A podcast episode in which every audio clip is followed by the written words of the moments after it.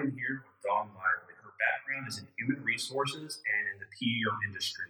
She has over 20 years HR experience, starting with her bachelor degree in HR from Ball State Church and her MBA from Indiana Wesleyan. She started working in the PEO industry in 2003 and stayed in touch, or stayed you know, stayed with it through a variety of roles with increasing operational responsibility. By 2012, she was the co-director at a PEO, overseeing all operational functions and over 20 direct and indirect reports. After a brief stint at a large corporate law firm, she was called to serve at Developer Town, who had been one of the, her favorite clients from her former PEO days.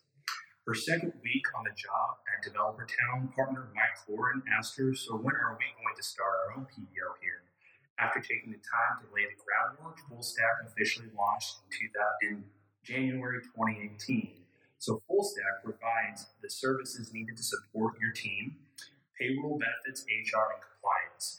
If you need us, they will get it and do more. They also help with more strategic offerings like employee onboarding, health and wellness, and professional development. They support companies as small as one person and much larger. Their sweet spot has been early stage companies just getting started, and their core suite of services includes payroll and compliance, health, dental, vision, and supplemental benefits, 401k, and administrative and operational HR support. Hey, Dawn, thanks for being on the show. Hey, Sean, thanks for having me on here today. I'm super excited to talk about PEOs and just full stack, our new venture in particular. I think the first question I have to ask is what does PEO stand for? I think a lot of people were probably like, what is that? It stands for Professional Employer Organization. So essentially, it's a fancy way acronym that we have for HR outsourcing.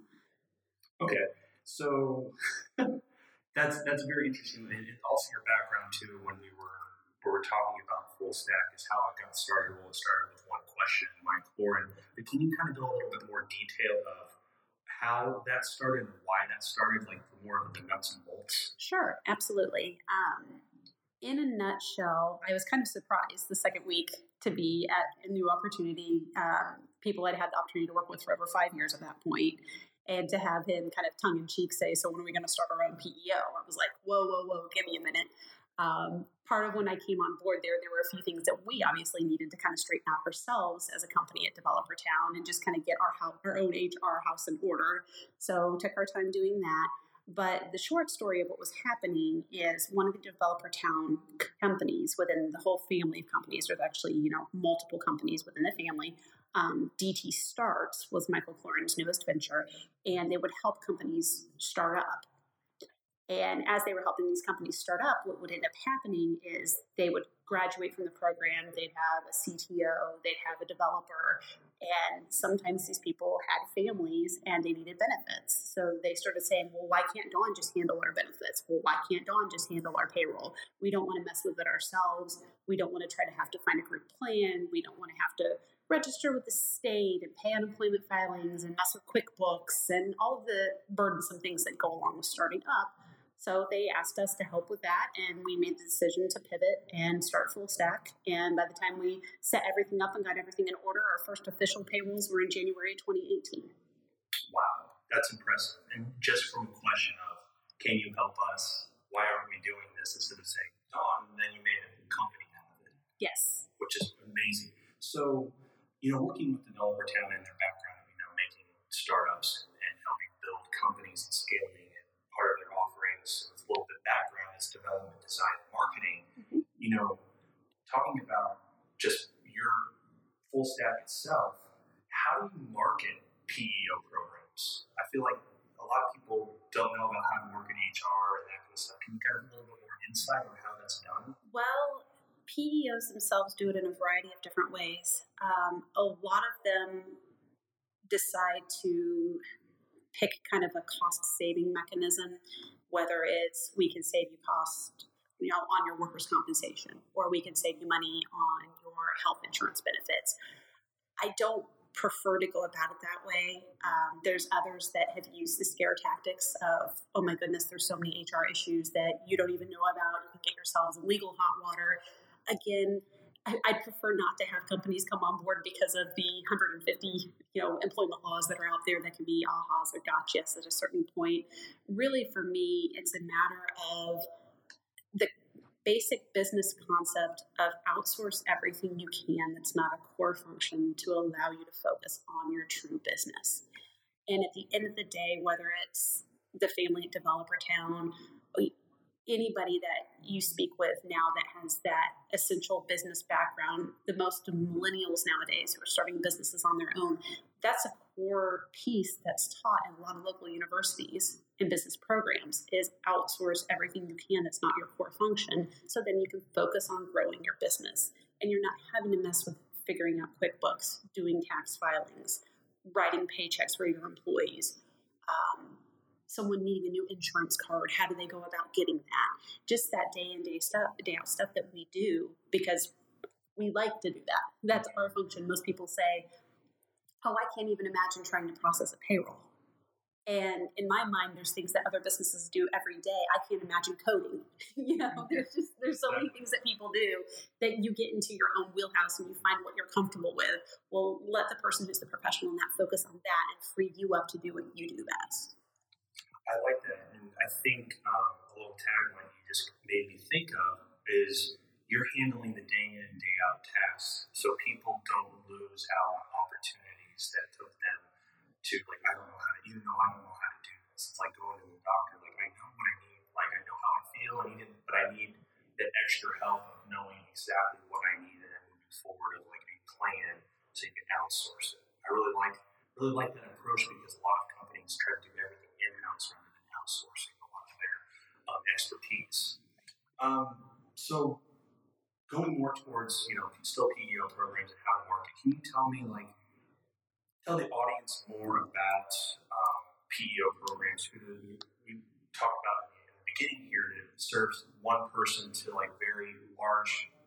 You know, what, what are the kind of the audiences that you see that are most gravitated towards PEO, PEO programs that help them out well, for full stack's focus, it's really on emerging companies. And then we obviously have a natural alignment with tech based on our background and our kind of, you know, where our core heart has been.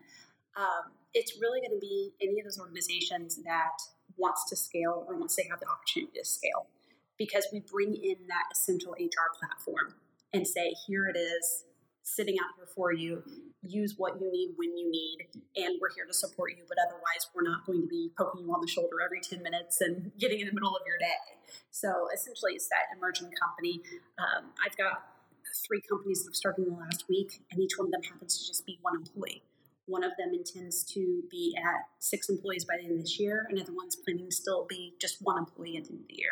It's just a matter of how fast the company wants to scale, where they want to grow, what their mission involves. We have a client that's 50 employees. So it truly just depends anywhere in there, and we can provide those services at 50 employees and beyond. I feel that 50 employees is kind of that threshold where you've got to meet obligations with the Family Medical Leave Act. You can be an applicable large employer as far as counting for the Affordable Care Act. So 50 is when companies tend to look at the pricing and say, well, it may make sense to hire my own in-house professional at this point, or you might think that you can spend your money on hiring somebody that's going to be a strategic HR professional, and you could keep using the PEO for the administrative and the operational functions that we perform. So it's really up to each business and how they project in their growth modeling. Interesting. So you you were talking about having one employee to fifty employees now, mm-hmm. and this the range for emerging companies and that kind of stuff. Where do you think um, your niche is going in the next few years, especially well, at this point, we intend to just stay in fo- companies focused in Indiana primarily. Um, at this exact point in time, we have a presence in four states. But the reason why we are in those other states is because it's a company based in Indiana that has a remote employee working in another state. So you obviously have obligations and requirements there. Uh, I think we're going to focus on Indiana at this point, perhaps expand out to the Midwest because we have some good contacts regionally that would be good to talk with. I think ideally we would be the preferred PEO provider for tech startups in Indiana. I think that'd be a great spot for us to have. We'd love to work with a lot of the companies and are networking ourselves as much as we can right now. to be able to get that niche. I like that that you're you're starting from the ground up. You're you're building with the company. I think that's a, a very important thing that a lot of people forget is like, hey, this is my target audience, and they just they market, they market, they market, rather with your experience at PEOs and saying, hey, what are the ones that are not not served yet or underserved? How can we help them? So moving from the questions now, the drilling section. Um, can you tell me a story of something that is is not online, that's not on full stack and not online in general, of a story that how you helped um, a startup or emerging company? Okay, certainly. Um, earlier this year, there was a situation with a startup company that we talked to a few different times, had connections with them in the community, connections professionally and personally. And after a lot of conversations with them, they just decided to go ahead and do it in house. They'd been processing through QuickBooks Online for their payroll. You know, we're going to save a few pennies by not going ahead and making the jump to working with full stack. We're just going to keep everything in house. We totally understand and respect that. You know, we're a startup ourselves, watching every penny everywhere we can. However, within two months, they called us back and said, okay, we're over it. We're done handling this on our own. Can you please just take it for us? At that point, they had, I believe, six employees. They had grown quickly to eight employees. We don't have time to deal with this. We don't want to mess with this. And part of it also was based around their withholding and how they were paying their withholding taxes to the state and their timing of payment of taxes. And apparently, they had gotten themselves into a little bit of hot water because they had changed their own frequency with how they were paying the taxes. And I'm not quite sure to this day whether they had the agreement of the government to do that in a different way because they keep getting letters every month saying, you didn't pay this timely, you didn't pay that timely. So now they're with us and we've handled everything for them since January with no issue, but they're still dealing to this day with administrative hassles from the Indiana Department of Revenue with the fact of how they decided to remit their withholding taxes when they were on their own. And that's just an example that if they'd gone with us from the get go, they wouldn't have had those issues. Well, you're helping them in, in the future. Yes. But then you communicated, but then they found that pain point. Yes. Definitely getting Yes. letters in and that kind of stuff. Which again is unfortunate because as a small business owner trying to help small business owners, you don't want people to have that pain point. You don't want them to have that experience. But once they do, it makes sense now of why they would outsource it and not have the hassle themselves. Exactly. They don't care about running until they stub their toe. Right. Fair Until enough. that injury. So definitely, and then they would need a PEO program to help them out. Yep. And, and we're there. And that's what we're there for. So this part of this section of the episode is to get to know So the first the first question I always ask is, you know, okay, you, you work at full stack. Mhm. Um, you know, one thing is why do you like it? Why what drives you? The other question from that too is what do you do health wise? Mhm. Um, actually, that's my last question. But the middle one in between there is what do you do creatively? So, what do you do for work that gives you passion? What do you do creatively that brings back to work? And then the last one is what do you do health wise that brings back to work? Because people want to know how people operate Mhm. in order to become better people and not just better professionals. Right, right. Well, first, as far as professionally, I am one of the few people that I know that is actually a practitioner in the field in which I got my education. You know, there's more and more people who will get a degree to get a degree and then decide what they want to be when they grow up. I took a very long time at Ball State, and this, this will be my little chirp chirp plug. I took a very long time at Ball State to figure out what I wanted to do. Um, as a young adult, I loved math. I actually didn't like science.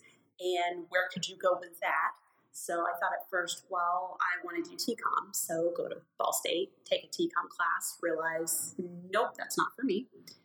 Headed over to the Teachers College, again, Ball State, what they're known for. Thought I could probably teach math and then I could stay away from science. The first course, it was a non towards credit course they expected you to go and um, what's the word I'm looking for?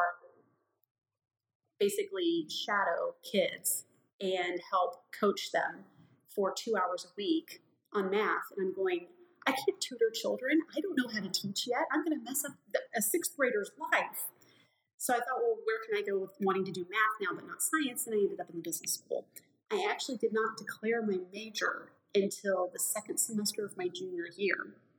I had all of my counselors and everybody hounding me to decide, but I decided that I wanted to wait because when I picked, I wanted it to be the right one. So I ended up going HR because obviously I'm an extrovert and love talking with people. And then I just looked into that.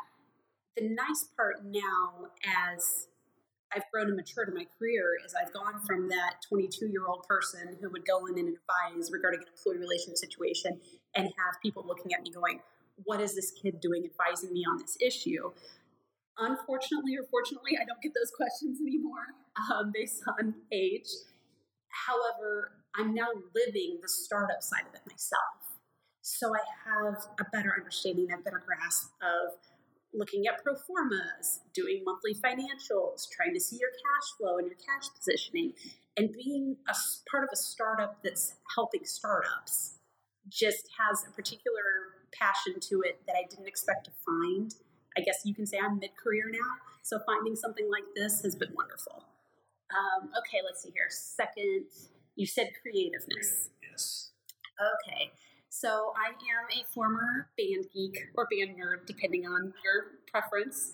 Uh, I did. I played trumpet in middle school, and then in high school, I decided to do color guard and winter guard, which is the flags and the rifles and the sabers with the marching band. And then there's their own. You didn't say I felt I said guns one time. I got I got so bad at saying rifles. So yes, yes, that is correct. I would have corrected you gently had you said guns. So essentially, I, when I was working in HR, just HR, it wasn't meeting that passion all the time. And so I started helping out at local high schools and local high school programs and volunteering. And I actually did that until 2010. And the reason why I stopped in 2010 was my oldest daughter joined our lives, followed very quickly by my youngest daughter. So essentially, what I do creatively with myself is I love to watch marching band, love to watch color guard winter guard. At this point, take my daughters where I can, and I have two very creative, uh, awesome daughters who love to do arts and crafts and color and use their imagination for everything. So it's been really through my daughters to have my true creative outlet, whether it's making crafts for Halloween or Valentine's Day hearts with decorations or little chain mail type of letters, whatever it may be. Really, at this point, it I take them to guard contests. We watch marching band together, and just trying to through their eyes, just live vicariously through them and creatively through them. So it's great. That's awesome. Health wise. health wise is where I probably fall down a little bit, just to just to be honest about it. Um, I there's a few things I'm doing right now. One is I try to walk quite a bit every day. Um, I have a little bit of limitation with my knees that I can't run, so I walk as much as possible. I think I've walked probably about four miles today. I do keep an app on my phone and I look at that just to try to make sure that the majority of the days I'm walking a good amount of time. I do yoga at least once a week. I've been doing yoga for over 20 years now. And then I've also gotten into Pure Barre classes. Um, that's like ballet basics that, that was my other creative background was I took five years of ballet and jazz and I took nine years of tap when I was a child as far as dance classes go. There you go with the knees, that's what happens. yeah, exactly. So that and genetics. So those are really the things that I try to do. I also try to drink quite a bit of water. I've been off the water bandwagon this week, but I usually try to drink about 72 ounces of water a day. It's amazing how it's just the most natural cleanse and best for you. Um, I'm also very, very careful about my caffeine consumption. Uh, today, today's a rare day that I got a second Starbucks as a pick me up with iced tea, but I don't drink coffee. The only soft drinks I ever have are Sprite. I just I haven't consumed caffeine and regular mass quantities like many people do for well over 20 years now. Well, Dawn, that's I try to stay away from coffee too, but this podcast is called Converge Coffee, which is all right. We're converging over a beverage. Let's just put that. Converge decaf. Yeah, there you go. Let it or unlet So, Dawn, it's been a pleasure learning about PEO programs, learning about your background and where you've come from, not only professionally and personally. Um, and I just thoroughly enjoyed this episode for you being on here and, and talking about um, the experience of a PEO program and what you bring to the table with full stack. So thank you very much. Thank you so much, Sean.